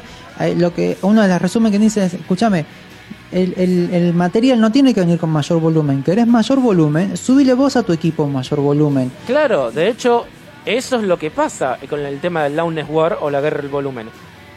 Los equipos que estaban con volumen bajo, entre comillas, le tendrías a subir el volumen y estaba todo bien, ya está, cada uno ajustaba su volumen. Ahora, si yo tengo un tema, una canción con un volumen súper fuerte, y yo lo quiero subir más fuerte porque estoy acostumbrado, porque no sé, inercia, por, por eh, reflejos, sí, voy a romper el equipo y tus oídos, Sí, que eso sí no se recupera. totalmente. Pone ahora el audio que es un análisis de, eh, justamente lo sacamos, si también lo podemos compartir, si lo quieren lo piden por, por eh, la cuenta de Instagram, les pasamos, esta, es muy interesante, eh, justamente lo que hicimos nosotros y el, el- es un ingeniero en sonido, un mezclador, hace esta apreciación. Music dynamics in these tracks, as you heard, were sacrificed in the name of getting a louder CD. The thing is, dynamics are what makes music come alive. Without the quiet, there can be no loud. Think about that. justamente lo que decimos, o sea, traduciendo un poquito.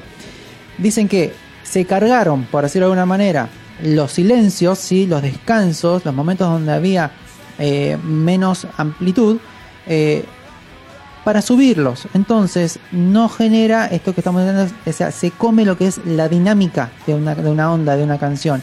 Y él dice al final, para que haya ruido, para que haya sonido, tiene que haber silencio. Y dice justamente, piensen en eso. Y es una gran verdad. Claro, por sobre todo porque es como que si yo te dijera, che loco, tengo todo este espacio, ¿sí? Tengo, no sé, todo 9 de julio para poder recorrerlo en mi auto. ¿Qué te jode ir a 100 en vez de ir a 200? Lo más probable es que te la pongas si querés doblar o algo así y te vas a hacer mierda. O sea, se va a hacer mierda el auto, te vas a hacer mierda vos. Es el mismo recorrido, o sea, vas a llegar antes, en este caso lo vas a escuchar más fuerte, eh, pero no tiene sentido. No tiene sentido. Y eso es un mal acostumbramiento de la gente. Sí. Es totalmente cultural y hay que prestarle mucha atención a esto. Sí. Ahora vamos a escuchar, hacer lo mismo experimento con dos canciones distintas. ¿sí? Una es Around the World y esta vamos a escucharla eh, desde cero. Yo me voy a callar para que se eh, presten atención cómo el ataque que tiene y, y- y el ruido que genera, que es Around the World de los Chili Peppers de Californication del 99.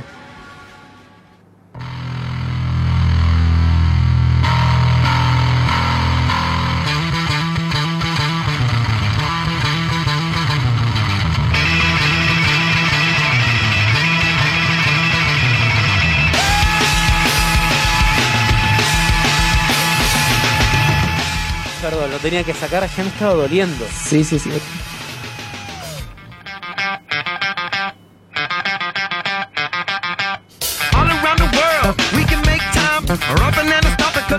Bueno, acá es un claro ejemplo, perdón que te Sí, sí, sí. interrumpa, como todos los instrumentos suenan igual, igual Sí. de fuertes. No hay dinámica, no, No. es... La voz suena igual de fuerte que el bajo, que la guitarra, que el, el hi-hat con el, con el redoblante de la batería.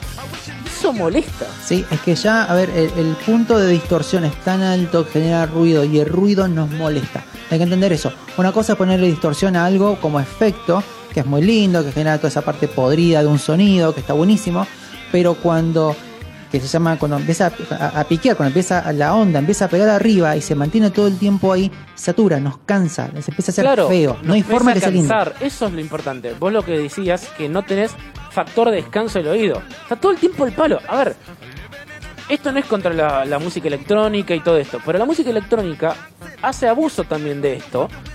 Eh, y la buena música electrónica, no, te da momentos de, de- de relax y no estás cinco minutos al palo, el mismo volumen, siempre picando el mismo. Llega un momento donde además de ser en, en ciertas medidas repetitiva, es el mismo volumen y es muy fuerte. Sí. O sea, es jodido. Mira que los Red Hot Chili Peppers es una banda excelente, pero suena muy fuerte, negro.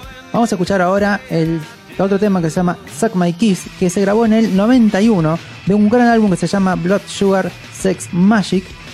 Y presten atención al sonido tanto de la voz como del bajo. Por eso dejamos avanzar un poquito Californication para que escuchen la línea de bajo. Fíjense cómo se aprecia ahora.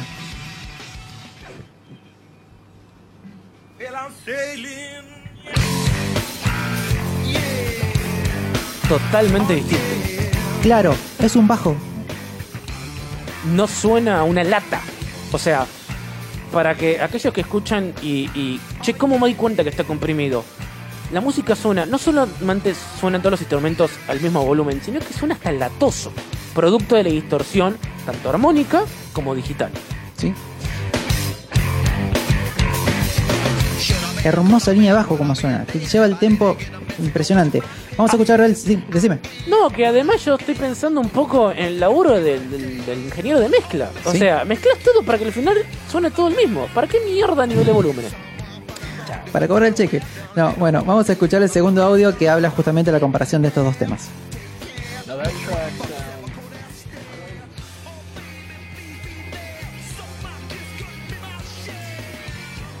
Lo estamos preparando. Ahí,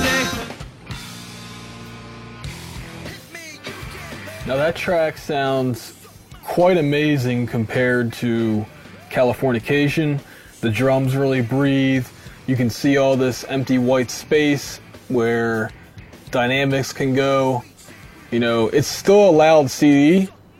You do have to turn your volume up more. But man, does it come alive like music is supposed to. aplausos a esa frase. ¿Sí? Se siente que la canción está viva, que respira. Sí, señor, cuando lo escuché me encantó. Lo anoté porque dije, esto hay que compartirlo. Eh, dice, ni más ni menos que lo acabo de decir, ¿sí? Los sonidos respiran. tienen dinámica, tienen su lugar, tienen su densidad. El, bajo tiene que sonar potente al principio, pero después baja cuando tiene que em- empezar a cantar.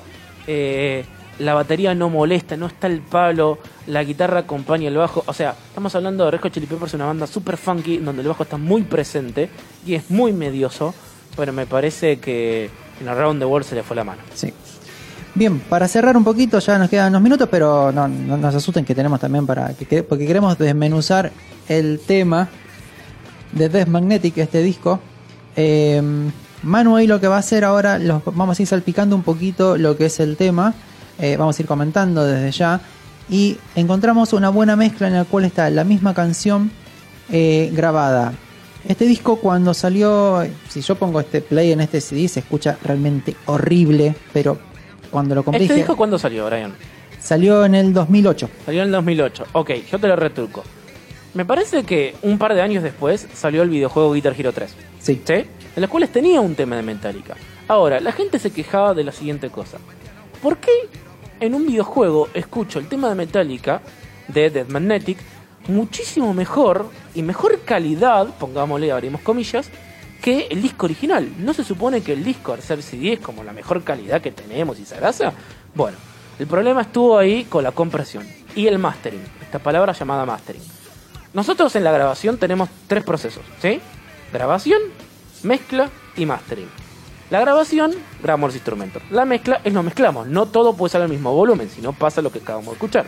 Y el mastering. El mastering tiene que ver con una cuestión más que nada de eh, comercial y para que no tenga tanta densidad las cosas. O sea, el mastering está ligado muchísimo al género que estamos masterizando. No es lo mismo masterizar rock que masterizar, no sé, heavy metal.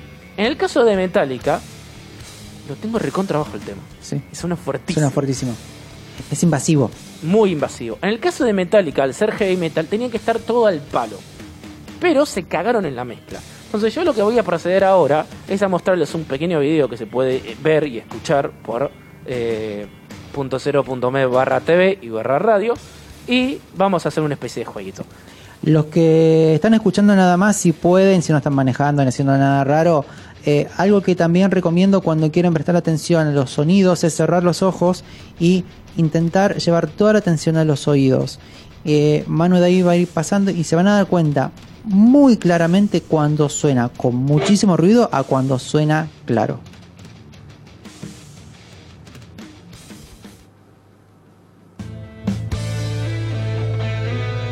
Acá estamos escuchando la versión del Guitar Hero 3, ¿sí? Tranqui, bien. Versión del disco. Power, se escucha bien fuerte. De chole bajo. Guitar Hero 3. Descanso, la guitarra no invade tanto, el bajo tanto, la y es más batería. clara. ¿Qué es esta pelota de ruido? Sí. Para aquellos que les ayudo con un poco de inglés, GHR significa claramente el Guitar Hero 3, Retail la versión del disco. ¿sí? Estoy pasando un video. Quiero que lo ves. Noten una cosa. Visualmente en la conversión se ve. ¿Ven que está todo medio choriceado? Como cuadrado diría. Salvo ciertos picos, pero está bastante recortado. La versión del Guitar Hero 3 tiene picos. Escuchamos la batería como abre y como cierra. Y en la versión del retail ahí se ve claramente cuadrado. Bueno, esto fue la guerra del volumen. Y hay un estudio, y acá empiezo un poco a hablar un poco de historia si se quiere, para que le, pague un le bajo. Un poquito.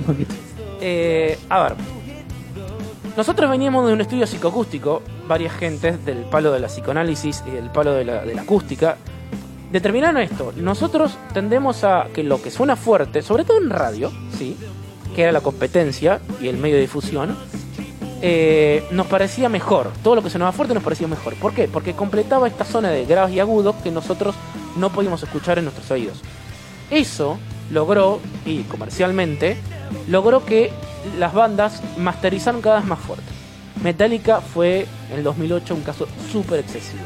Estamos hablando de un rango dinámico en donde hay una página web, que no me acuerdo, pero después se las digo. Pongan rango dinámico eh, Metallica, la primera página te sale todos artistas con rango dinámico de todos los temas. Bueno, la versión del año 2008 está registrada en una escala del 1 al 15, siendo el 15 el mejor y el 1 el peor, en 2. Metallica es un 2. Después, cuando salió la remasterización del mismo disco de The Magnetic, ahí arreglaron y se fueron un 8. Si bien estos datos son azarosos, voy a traer un poco de historia.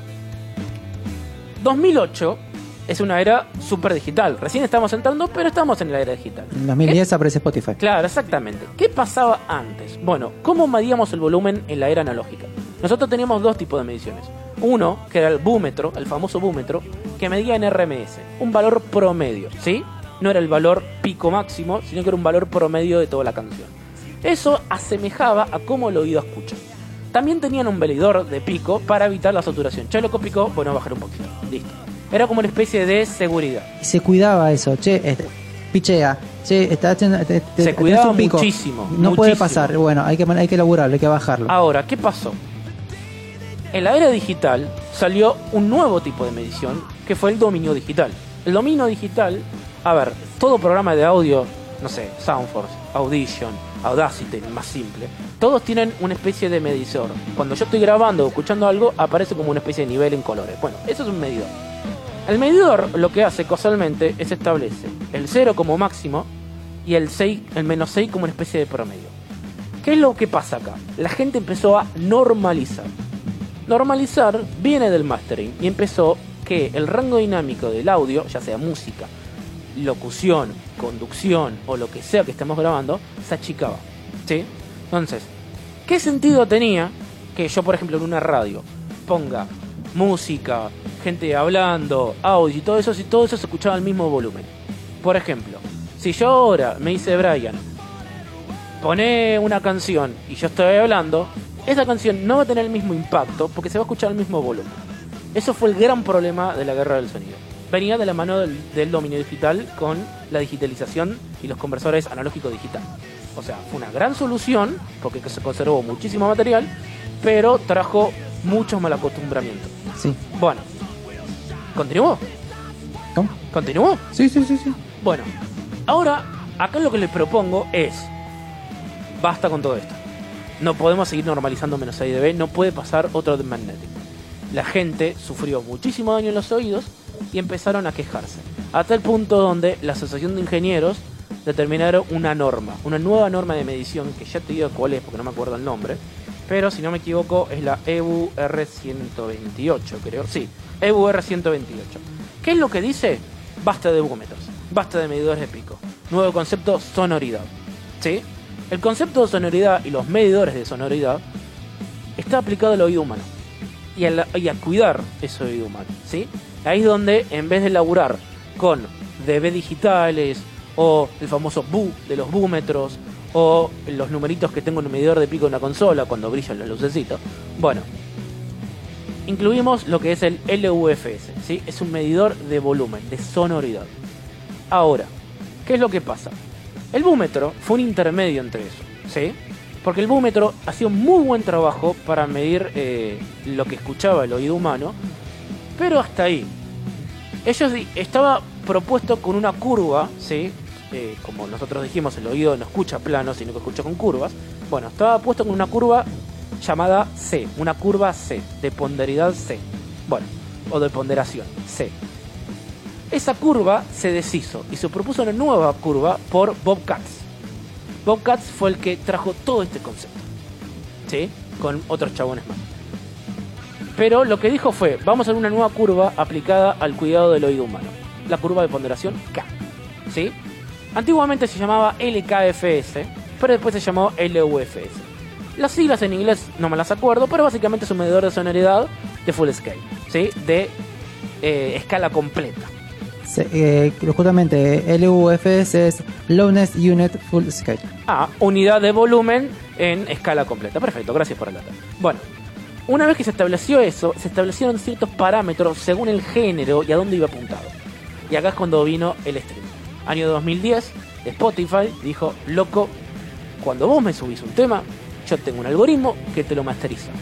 Si vos te pasas del algoritmo, yo te bajo.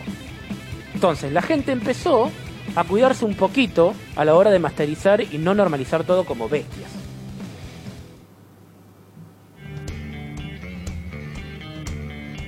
Y lo que también quiero llevar con todo esto es que la sonoridad es el camino, digamos, a solucionar el problema del loudness war. ¿Por qué? Escuchen esto primero. No, no, no, es inescuchable, ¿no? Es inescuchable. Y, y duele porque si bueno, che, es ayer una banda que- hablamos, ayer hablamos. Creo que no soportaste escuchar el disco entero. No, eh, bueno, les cuento, yo eh, saqué mi, mi, mi- mi disquera ahí de CD que tenía ahí guardada, empecé a reescuchar los discos y cuando volví a escuchar eh, Death Magnetic, el cuarto tema, les juro que, que no, no, eh, es abrasivo, no, no, no, no pude continuar. La verdad que es un tema muy jodido de tratar y sobre todo, a ver, tengamos en cuenta esto. Spotify, YouTube y todas las plataformas de audio sobre todo empezaron a estandarizar ciertas medidas con el fin de cuidar a la gente. No solamente hacer una especie de eh, látigo a la gente que subía, sino para proteger a la gente que escucha. ¿sí? No sé, Greta Van acaba de sacar un disco. Bueno, eso está masterizado con un determinado nivel. ¿sí? Eso está normalizado bajo la Asociación de, de Ingenieros y la Asociación de Ingenieros con la ley, o con la norma, mejor dicho, EUR 128. O sea, no es chiste, No, no, no. no es chiste. Hay quilombos legales. Y aparte lo o sea, acabas de decir, o sea, la asociación de ingenieros, o sea, los ingenieros en Los sonido, ingenieros en sonido. Y, y los mezcladores, o sea, toda la gente que trabaja en las consolas, empezaron a, a- a juntarse y decir, che, esto no puede suceder. Porque, a ver, es el laburo de ellos y lo que escucha la gente es producto de lo que ellos, lo que ellos eh, hacen. Además, en el caso de Metallica, sí, estuvo el ingeniero de mastering, que no me acuerdo el nombre. Ah, Ted Jensen, acá lo tengo. Y Ted Jensen dijo lo siguiente: Créame, pero no estoy orgulloso de haber pertenecido al proceso de Death Magnetic. Diciendo, loco, yo no quería hacer esto. A mí me lo impusieron. Y me parece bárbaro, porque la verdad que hay que cuidar a la gente y queda mal parado a la gente que mezcla, a la gente que masteriza. Y es como, ay, el mastering es malo. El mastering no es malo, si se hace responsablemente. Para esto te voy a pasar una página que yo tengo que no te puedo creer que no me lo imprimió.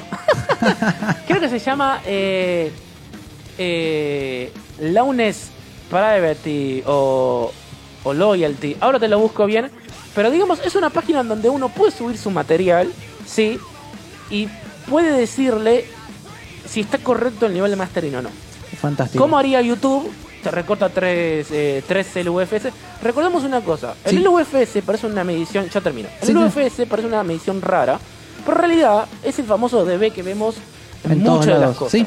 Porque el LUFS es comparable, más o menos, un dB más, un dB menos, al DBFS, DB Full Scale, que esa es la nueva norma. El DBFS, por una costumbre del DB, ¿sí? porque quedó esa unidad, pero aplicado a sonoridad, con distintas curvas, con distintas sonoridad momentáneas, eh, en donde analiza eh, no el momento, sino que analiza como un promedio del momento y un montón de cosas.